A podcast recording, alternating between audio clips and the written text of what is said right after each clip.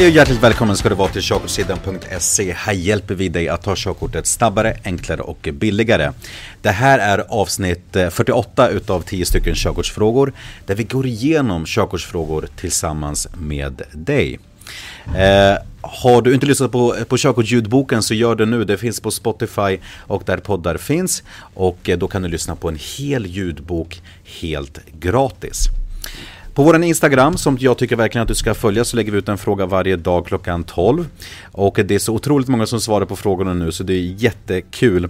Och så har vi en story där vi går igenom verkliga situationer varje dag, vilket gör lärandet lite mer roligt. Men hörde ni, nu går vi in på, det, på denna veckas första fråga. Och, ehm, och på den första frågan så undrar den Vilken lampa indikerar att dimljuset är påslaget? 1, 4, 5 eller 10? Och här är rätt svar C, alltså lampa nummer 5 blir det.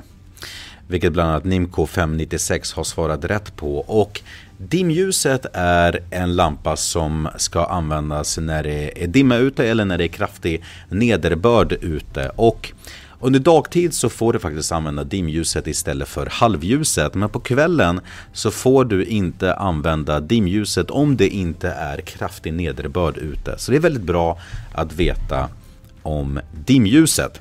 Vilket var nummer fem här då.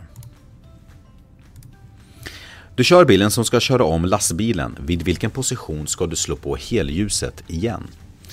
Det kanske syns dåligt här, men det är ju mörkt ute och den här bilen vill ju, vill ju köra om. Så ska den slå på helljuset vid 1, 2 eller 3.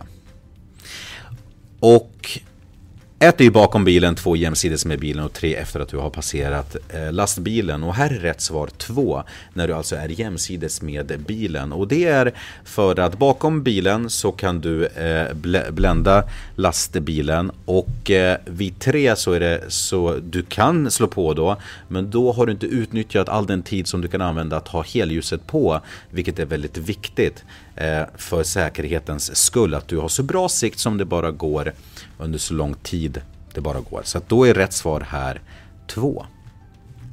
Vilket eh, eh Maria Ahmadi har svarat rätt på. Vi går vidare. Du ska köra tre mil. Måste du tanka bilen för att komma fram? Ja, bensintanken är slut. Ja, bensinen räcker inte. Nej, bensintanken räcker gott och väl. Och här ser du, det är den här som indikerar hur mycket bensin det finns i tanken. Eller det behöver inte vara, vara det bensin. Men här säger jag att eh, det är ungefär en halvtank. Och en bil, det varierar ju.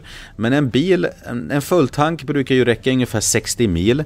Till och med eh, ibland vet det mer. Men om, om det är ungefär hälften här så finns det ungefär 30-28 mil eh, kvar här. Vilket gör att den här bilen har bränsle så det räcker gott och väl för att köra 3 mil. Så att, eh, så att här är eh, C rätt. Vilket eh, bland annat Therese Salström har svarat rätt på. Du vill backa ur en parkering. Hur ser backsymbolen ut på växelspakar? Ehm, och där ser ni kanske frågetecknet där och då vill jag veta vad som brukar stå där. Är det en sexa eller bokstaven B eller bokstaven R eller en pil bakåt? Och här är rätt, rätt svar att det brukar vara ett R. Och det står ju för reverse på engelska. Ehm, och en som har svarat rätt är Rana Sebastian. I vilken situation är du skyldig att ge ljud, ljudsignal, alltså tuta? När jag ska köra om, när det är nödvändigt för att avvärja en fara, när jag ska skynda på trafiken framför mig eller när jag vill hälsa på någon jag känner. Och här är rätt svar B, alltså när det är nödvändigt att avvärja en fara. Och den här Ljudsignalen eller tutan uh, missbrukas ju. Många använder den för när man ska hälsa på någon, vilket eh, man inte får göra. Utan den ska som sagt bara användas när man vill avvärja en fara, vilket gör att uh, B är rätt i det här fallet, vilket Official Sofia har svarat rätt på. Varför kan det vara särskilt farligt att backa om det finns barn i närheten? Barn förstår inte risken i trafiken som vuxna och kan, glöm- och, och kan gömma sig bakom bilen. Eller barn är små och är svåra att se. Eller, eller se om jag ger barn för mycket uppmärksamhet kan jag glömma bort allt annat i min omgivning.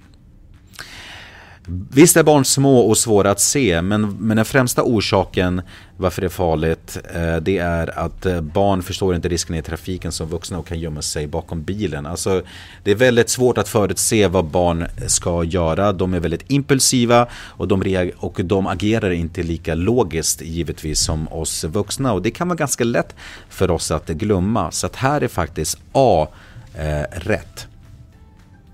Eh, Eh, uh, Amlese Tagos har svarat rätt på den här frågan.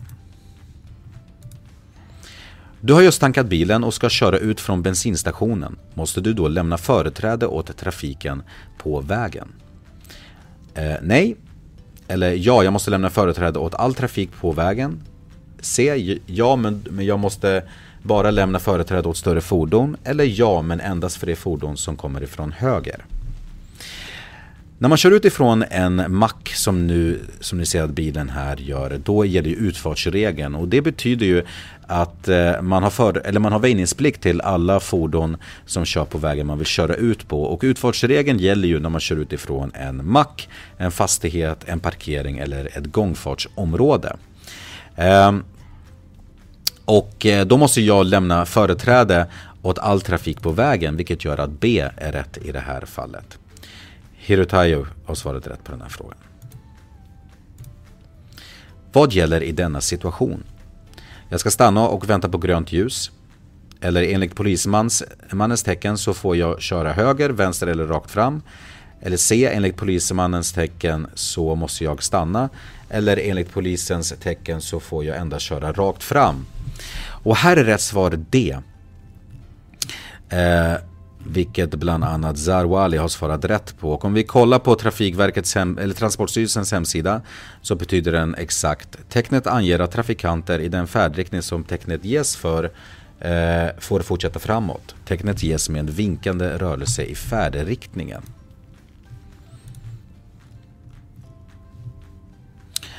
Och då ska vi se här. Du vill köra rakt fram. Vad gäller i denna korsning? Utfartsregeln, vänsterregeln eller högerregeln. Ni ser i den här korsningen så finns det ju inga vägmärken som bestämmer vem som har väjnings, eh, väjningsplikt. Alltså det finns ingen stoppskylt, det finns ingen väjningspliktsskylt. Eh, och därför så gäller ju högerregeln. Alltså du som kör här måste ge företräde åt bilar som kommer från höger sida. Vilket gör att C är rätt i det här fallet, vilket as.ad6864 har svarat rätt på.